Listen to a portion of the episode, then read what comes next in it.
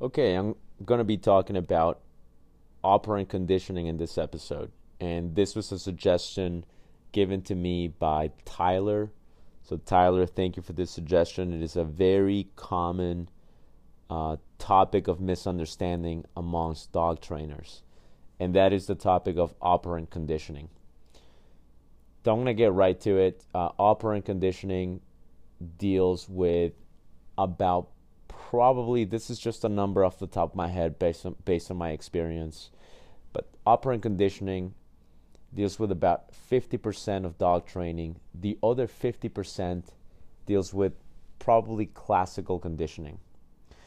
Now, obviously I made this very broad generalization on on the percentage and uh, and I'll break it down in a little bit more detail so it, it makes more sense. Obviously, that's the point of this episode, so I'm going to dive right into it operant conditioning deals with mechanics. Okay, it deals with mechanical behaviors.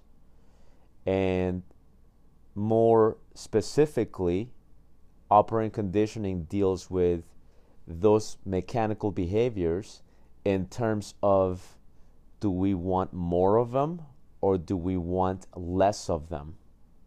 Okay, so, how do we make that mechanical behavior happen again? How do we make that behavior not happen again or not happen as much? So, it's the dog doing certain things, choosing to do certain things on a very conscious level. Classical conditioning deals with associations that are made to certain environmental environmental factors that could be um, that could be the it could be certain triggers it could be certain scenarios uh, it could be certain situations. And it deals with associations more on an emotional uh, you know more on an emotional realm versus conscious mechanical behaviors. Okay? So, very quick example here. If you tell your dog to sit and they sit, this is operant conditioning. Even if you tell your dog to sit and they don't sit and they do something else instead, let's say you tell them to sit and they down, or you tell them you tell them to sit and they walk away, this still falls under the category of operant conditioning. Classical conditioning would be more like your dog sees a person, a man, and it starts shaking, it starts to get nervous. That's more classical conditioning. Basically, something happened, made an association, became uh, more of a uh, reaction type of thing, not a conscious behavior. And now the dog is in a, in a certain emotional state. And now classical conditioning deals with that versus operant conditioning deals with, well, crap, if I say sit, how do I make it so my dog doesn't walk away? If I say sit, how do I make it so my dog sits? Right? So you have mechanical, example, dog putting his butt on the ground, and you have association dog sees a person, it doesn't like the person. Okay, so I'm going to be talking in this episode about operant conditioning. This might be a boring topic for some of you guys, um, and you might think, well, I don't need to hear that, it's not a big deal. If you sort of understand it, I would still recommend that you listen to this. I'm going to give you some really good information, some some ways that makes make it very easy for me to to remember and really understand operant conditioning. And I'm gonna give you some uh, some tips and some ways that I teach it. So when I teach people about operant conditioning, which can be a very complex topic, I'm gonna tell you how I explain it in a way that makes sense to to your average person. Okay. Now, if you know operant conditioning forwards and backwards, then this episode might be too trivial for you. But here it is. Operant conditioning deals with uh, you know something something that a lot of people have a hard time with is the quadrants. Okay, the quadrants of of operant conditioning. By the quadrants, we imply four parts. Okay? Now, what these quadrants are, this is where people sometimes get a little bit confused. It deals with positive reinforcement, negative reinforcement, positive punishment, and negative punishment. Okay, so you have reinforcement and you have punishment. And on both sides, you have positive and negative. Okay, and that's why we have. That's why they're called the quadrants. See, there's four of those, and this is where people get very confused. So, we're talking about mechanical behavior. So the dog does a particular behavior. The quadrants deal with how do we make it happen more often, or how do we make it not happen as often or not happen at all and we would use the quadrants. Okay. Now I'm going to break down those quadrants into two very basic and simple categories. And these two very simple categories are going to be reinforcement and punishment. The biggest reason why a lot of people have a hard time understanding these simple concepts is because of the negative connotation that we have to certain words. Some some words are very very triggering. Some words are very triggering are the words negative and the word punishment. Okay, so when we think of negative, we think bad. Not what it's meant to mean, which I will explain, but we've been conditioned, right? from uh, from from a more of a, a a social standpoint.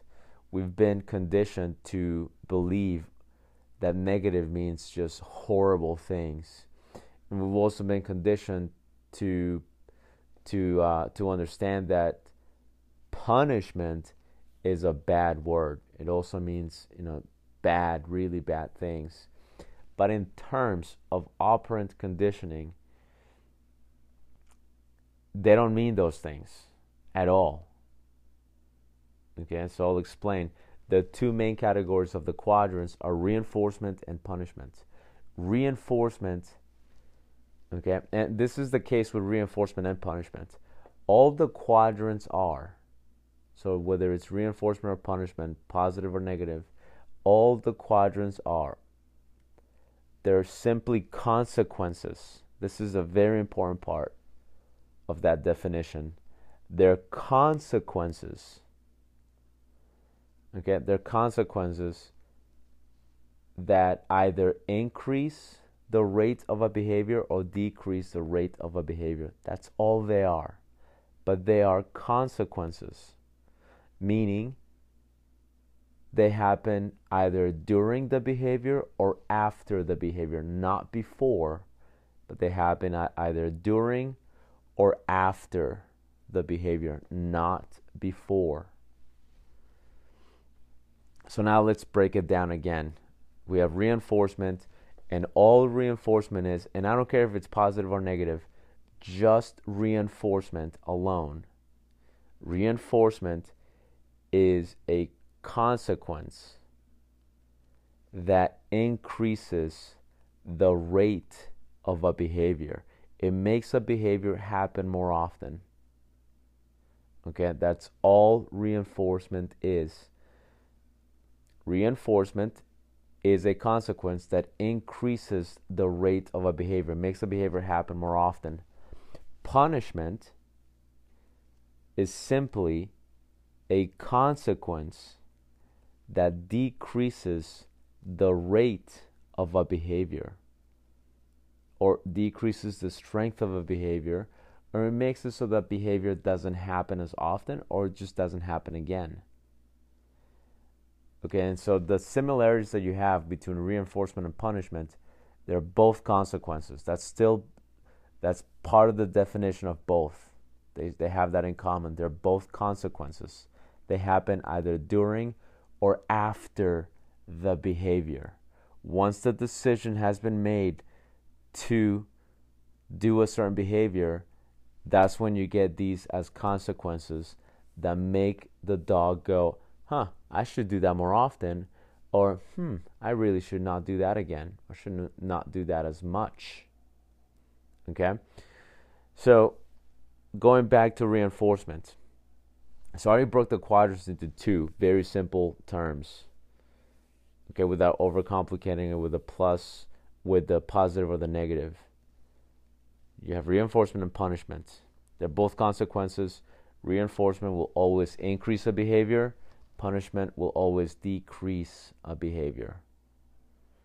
Okay? So, going back to reinforcement. Reinforcement is a consequence that increases the rate of a behavior, whether it's positive or negative. Either positive reinforcement or negative reinforcement, they both have the same effect. Okay, this is very important to remember because people get negative reinforcement so confused. Positive reinforcement and negative reinforcement, they both have the same effect. They both have the same goal. They're in the same team, which is they're both consequences that increase the rate of a behavior. Okay? Listen to that part again. Both positive and negative reinforcement, they're both consequences that increase the rate of a behavior. Let's go to punishment. Punishment also has a positive and a negative. So both positive and negative punishment, okay? Positive and negative punishment, they also both have the same effect. They both have the same goal, which is to reduce the rate or the strength of a behavior. Okay? Now let's break down the positive and the negative and let's find out what those are. When people think of positive reinforcement, almost everybody knows or they think they know what positive reinforcement is. Like, oh, well, duh, it's it's positive, so it's good. Right? It's positive, so it's it's nice.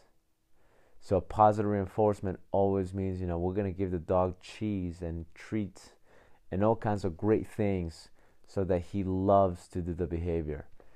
And yes, that is the case, but not because of what probably 90 percent of dog trainers think it is.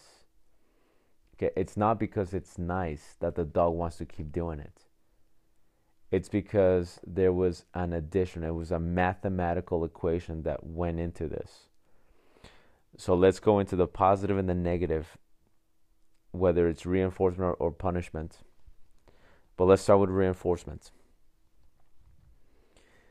So, positive reinforcement and negative reinforcement they don't mean good or bad.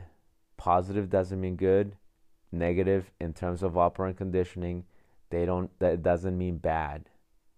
Positive doesn't mean oh this is nice. Negative doesn't mean oh that's horrible.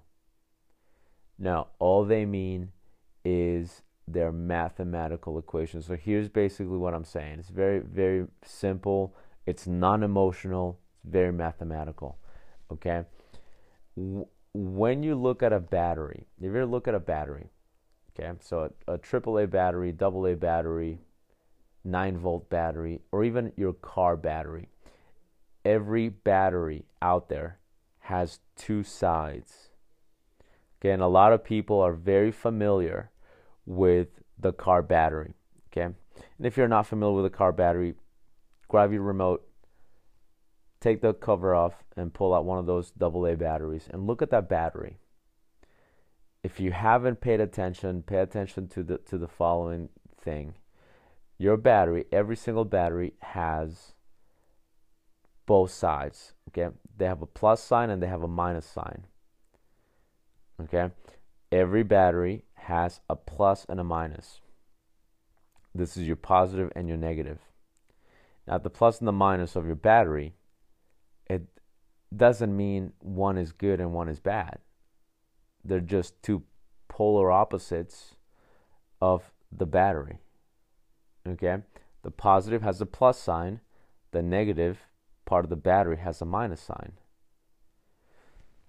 So that is the same application that we have for the quadrants. Meaning, if you think of reinforcement as a battery, and you think of punishment as a battery, and you have these two batteries side by side, you're going to see that there is a plus and a minus on each side. Okay, each battery has a plus and a minus. So think of reinforcement as a battery. Think of punishment as another battery. So reinforcement is going to have a plus, that's going to be the positive, and it's going to have a minus, that's going to be the negative. So the plus, the positive, literally means a plus. Okay, it literally means a plus, not not a not good, just a plus, which means an addition. The negative side of reinforcement, the minus, it doesn't mean bad, but it literally means minus, the minus sign. Okay, this is mathematical. Okay, something gets subtracted as a consequence to make something happen again. With the plus, with the positive, something gets added as a consequence to make something happen again. Example. Let's use the sit. Very simple example. And I'm going to obviously simplify it for the sake of this episode, okay? There's certainly different ways to teach a sit, but just hear me out. I'm going to use these very specific examples only to illustrate reinforcement in terms of positive and negative, okay, which is plus and a minus. If I grab a piece of food, a hot dog or a cheese, some sort of treat, and I lure that dog into a sit, okay, so I lure the dog, and the second the butt hits the ground, I reward him. I give him the, the hot dog. And then I do that again. Same thing. I lure him butt goes on the ground and I pay him with the hot dog or the cheese. And then I do that again. What you will notice is the dog will start to get the hang of it. And the dog will start to anticipate that. And the dog will start going, you know what? This is very predictable. This is starting to make sense. If I put my butt on the ground, I get the hot dog. Okay? So, this is a, a, an example of positive reinforcement. Here's how people screw it up they think, well, it's positive because you gave them a hot dog because it's you know it's a it's good. Hot dog is good, cheese, so it's good. It was nice, so that's why it's positive. No, they have no clue. That's not why it was positive. It was simply positive reinforcement because you added, okay, mathematical. You added the treat as a consequence to the butt hitting the ground. Okay? The treat was a consequence to the butt hitting the ground. So you added the hot dog as a consequence to the butt hitting the ground. This makes the dog go, huh, I should do that more often. So it strengthens that behavior. It makes that behavior, the butt hitting the ground, more likely to occur again in the future. That's why it's positive reinforcement. Not because it's nice, because it was a mathematical um, it was a mathematical procedure. You do this, this is added, okay, and then this happens again. Now let's use reinforcement on the flip side of that, which is negative reinforcement. Now, negative reinforcement, again, it's not emotional, has nothing to do with, oh, that it's terrible, that's why it's negative. No, it's only negative because it has a minus, and this mathematically means we are removing something, we're subtracting something as a consequence. Okay? So I'll give you an example here. So really, really stay with me. And I'm going to use the same example of the sit, different application. Okay. let's say I want the sit to happen more often. Well, I already went over one approach to that, which is positive. You add something. Another approach would be I subtract something to make the, the sit more likely to happen again. And here's what I do here I have my dog, I have him on leash. And what I start doing then is, in this example, I start helping my dog into a sit. Physically, I start helping him. Okay, I'm not luring him with food in this example. Okay, again, this is just for the sake of illustration here. Okay, don't. I know you're thinking, well, why would you do that? Why don't you just lure him? Don't think about that. This is just an example. So I have the dog on leash, and now I'm helping him physically. I'm helping him. I'm I'm making him go into that sit. So I'm pushing his butt on the ground. I'm also pulling up on the leash, upwards and forwards as I push the butt on the ground. Now physically, I'm assisting the dog into going to this position. Now what happens here is there is pressure, right? There is my butt pushing on the on the butt my not not that way. There is my hand pushing on the butt and my other hand is pulling up on the leash. Okay? So there is pressure here.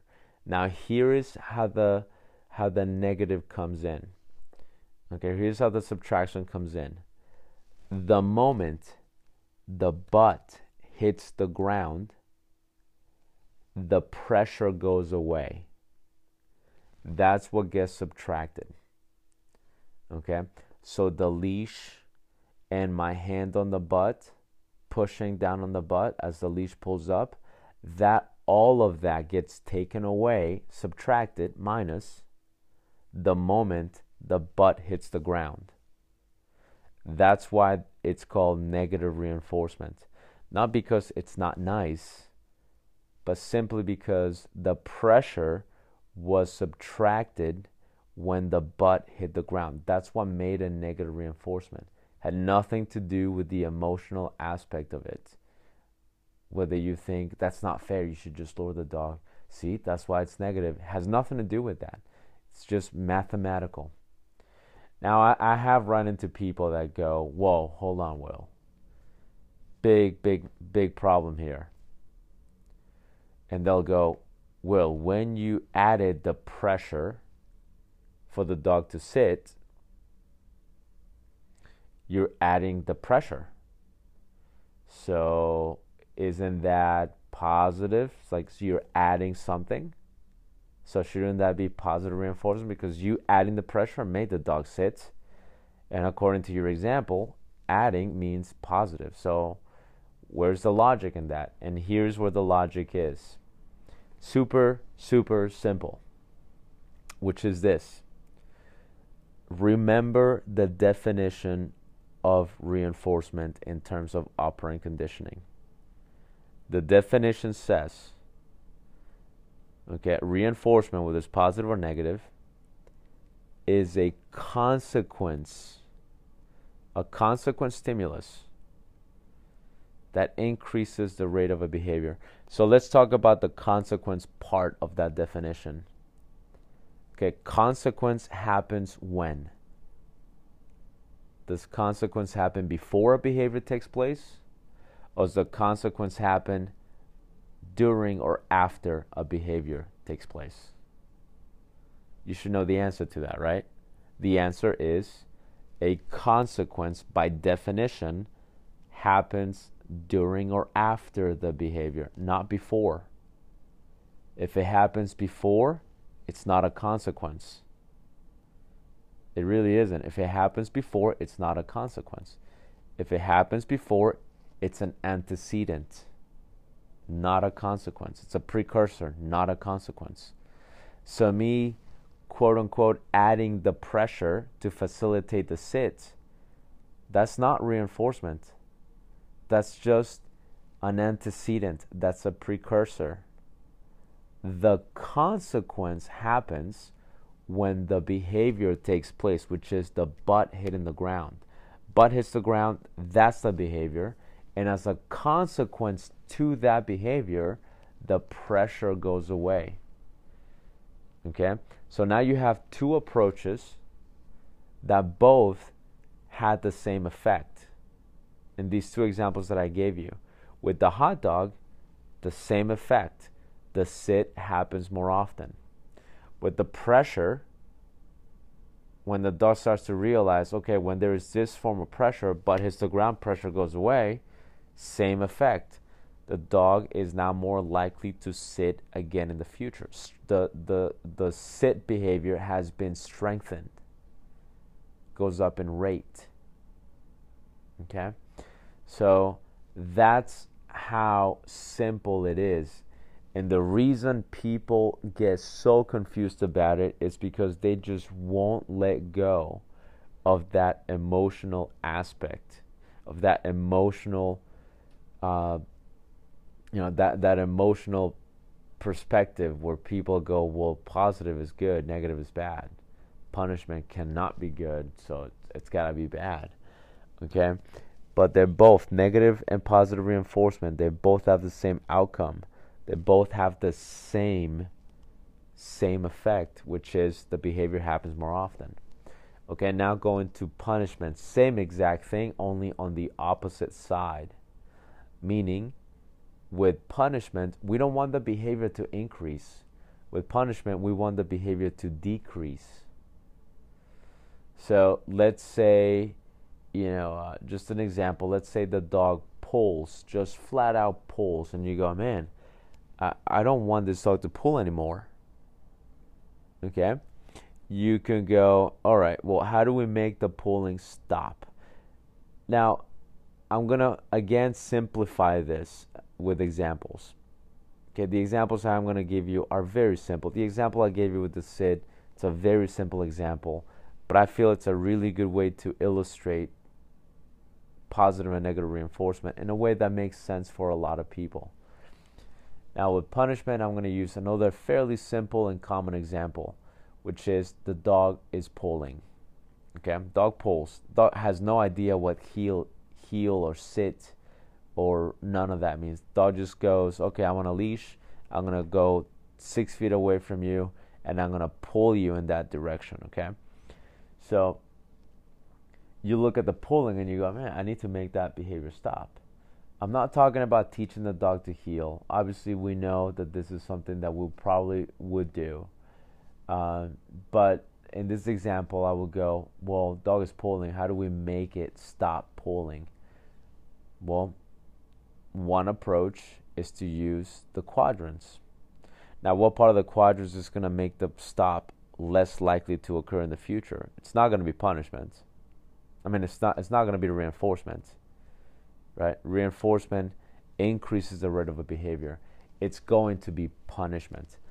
Punishment decreases the rate of a behavior. So in this case, the pulling is the behavior we want to decrease. So let's talk about positive punishments. Positive punishments. Okay, plus punishment meaning a consequence that decreases the rate of a behavior. So, positive punishment, we're adding something to make that behavior less likely to occur in the future. Now, by adding something, it would have to be something I add once the behavior has taken place that'll make the dog go, you know what? I don't I don't want to do that again. I, I don't want to experience that consequence as much, so maybe I'm not going to do this behavior as much. So, in this example, very simple example, oversimplified, is this dog pulls. And let's say if I was to use th- this approach, I would go, you know, I would add pressure on the leash. Okay, and I don't mean by pulling, but I mean like some sort of pressure, whether it's a pop and release, like a quick jerk, but it'd be some sort of pressure that makes the dog go, you know what? I don't, I don't want to experience that again. I don't want to, you know, pull as much because I don't want to experience that again. So maybe I'll, I'll, uh, I'll think twice about it before pulling. Okay, or maybe the pulling becomes less and less frequent because every time the dog pulls, you are adding something as a consequence that makes the dog go, yeah, I, I don't want to do this as much.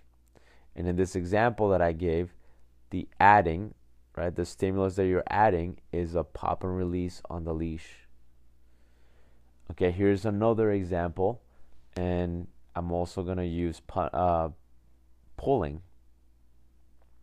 But this example now is on the flip side of that.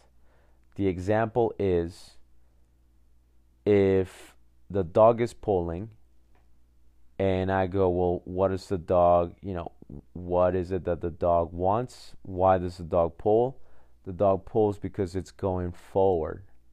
So the dog is gaining that forward movement, right? So if I look at the pulling, I go, how do I make it so that, you know, the dog doesn't pull as much? And I use punishment but in a, in a different approach. Right? We had two approaches for reinforcement. We also have two approaches for, for punishment. So in pulling, the other approach would be using negative punishment, which means we are subtracting something. Okay, something is getting taken away. Now, in this very simple example, okay, don't don't try to overanalyze this example. This is just for the sake of illustrations, just for the sake of example. In this example, here's what would happen the dog would pull to gain forward movement, and I completely take that forward movement away. And we go, we're not not only are we not moving forward, we might even be moving in the opposite direction. So you pull, the second you pull, forward movement stops. So, what got taken away here? Something got taken away, right? Dog pulls. I plant my feet on the ground and go, dude, you're not going anywhere. Then the dog goes, well, crap. The reason I'm pulling is so that I could get forward movement. And you go, well, that's going away. Right, so we're not moving. Not only we're not moving, we might even be going in the opposite direction, possibly. Okay. Or I could just go, we're not moving. Dog stops pulling, then we go, okay, now we'll move forward. Dog lunges forward again. I immediately plant my feet and I go, you're not moving. That forward movement just got taken away. And every time that you go to the end of that six foot leash to pull, forward movement immediately gets halted, forward movement immediately gets taken away. Okay? So, in essence, what would happen is the dog would start to pair that up. Dog would start to realize, okay, every time I lunge to the end of that six foot leash, all forward movement stops. Okay, so in this hypothetical example, very, very simple, very simplified example, what we're doing is we are using a consequence which removes a stimulus, to remove something, something gets taken away to reduce the rate of the pulling. Again, do not try to overanalyze this. You might think, "Oh, that's that's stupid. I've tried that," or "That's stupid. That would never work on my dog." Obviously, if your dog's been pulling for like six months or a year or more, yeah, doing that strategy will take you forever. But you have other strategies. You don't have to do it that way. I'm just using an example, okay? To keep it very, very simple because that actually does work on some dogs. Okay? So now in these previous examples that I just gave you about punishment, you know, whether me adding maybe a jerk on the leash when you pulled or me not, you know, me taking away the forward movement. So whether it's a jerk on the leash or taking adding the jerk on the leash or taking away the forward movement, these were both consequences that in theory, you know, in, in this example at least, they would stop or reduce, at least reduce the rate of the polling. So now we have two things that are taking place, right? We have two two things. We have the the quadrants have now been broken down into two parts. Reinforcement, consequence that increases the rate of behavior. punishment, consequence that decreases the rate of a behavior. Positive and negative reinforcement, they both accomplish the same thing. Positive and negative punishment, they both accomplish the same thing. And they're mathematical, they're not good or bad, it's simply adding or subtracting. But the other key word here with the quadrants is they're all consequences, meaning they happen before, I mean, I'm sorry, they happen during or they happen after. They do not happen before, they happen either during the behavior or after the behavior has been executed, but not before. So these are consequences. Okay? Now, obviously, to supplement this explanation, if this still went way over your head, which I, I understand, this this can be a little bit complex. You know, you can listen to this more often. You could um, you could do a little bit of googling, or you could even uh, you know read a book or two on the subject. If you are gonna look on on Google, do not read articles from dog trainers, okay? Because you don't know what dog trainer you're gonna get who wrote an article. Because anybody can write an article. If you are gonna read up on the quadrants on positive and negative puni- not punishment reinforcement look up the source make sure that the source is somebody who has who has some sort of uh, formal education on this like an uh, you know maybe a behaviorist um, not, not just you know a, a, dog trainer with their website and their blog because they truly might not know. That they might be one of these people that don't understand. And my experience has been even a lot of dog trainers even some seasoned dog trainers. There are some dog trainers that i know who are very well seasoned very well known incredibly well known they're doing seminars they're doing all kinds of things people are paying to see them other dog trainers are paying to see them talk, and these people don't even know the quadrants, and they happily admit it. And they'll go, "Yeah, I don't, I don't understand the quadrants. I just train the dog." So, yeah, look it up if you want to do additional research, but make sure that the author has, uh, you know, something like MD or or uh, or or some sort of degree on formal education. by formal education, I don't mean like a dog training school, uh, because they're not they're they're not always. There are some really good dog trainers out there who understand the quadrants, um, forwards and backwards.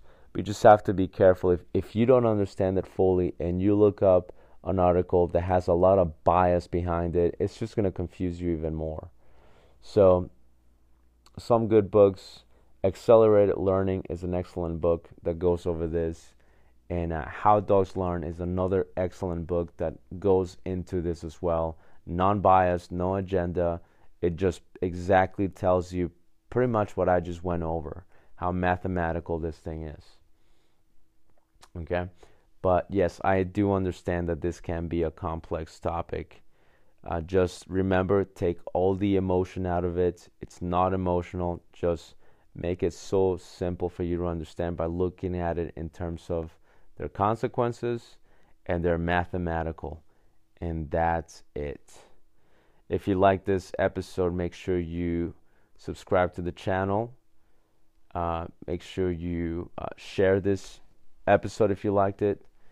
And go to the YouTube channel, go to Instagram, go to Facebook. Uh, Dog training is my passion. Make sure you follow me there and subscribe to my YouTube channel as well. I will talk to you on the next episode.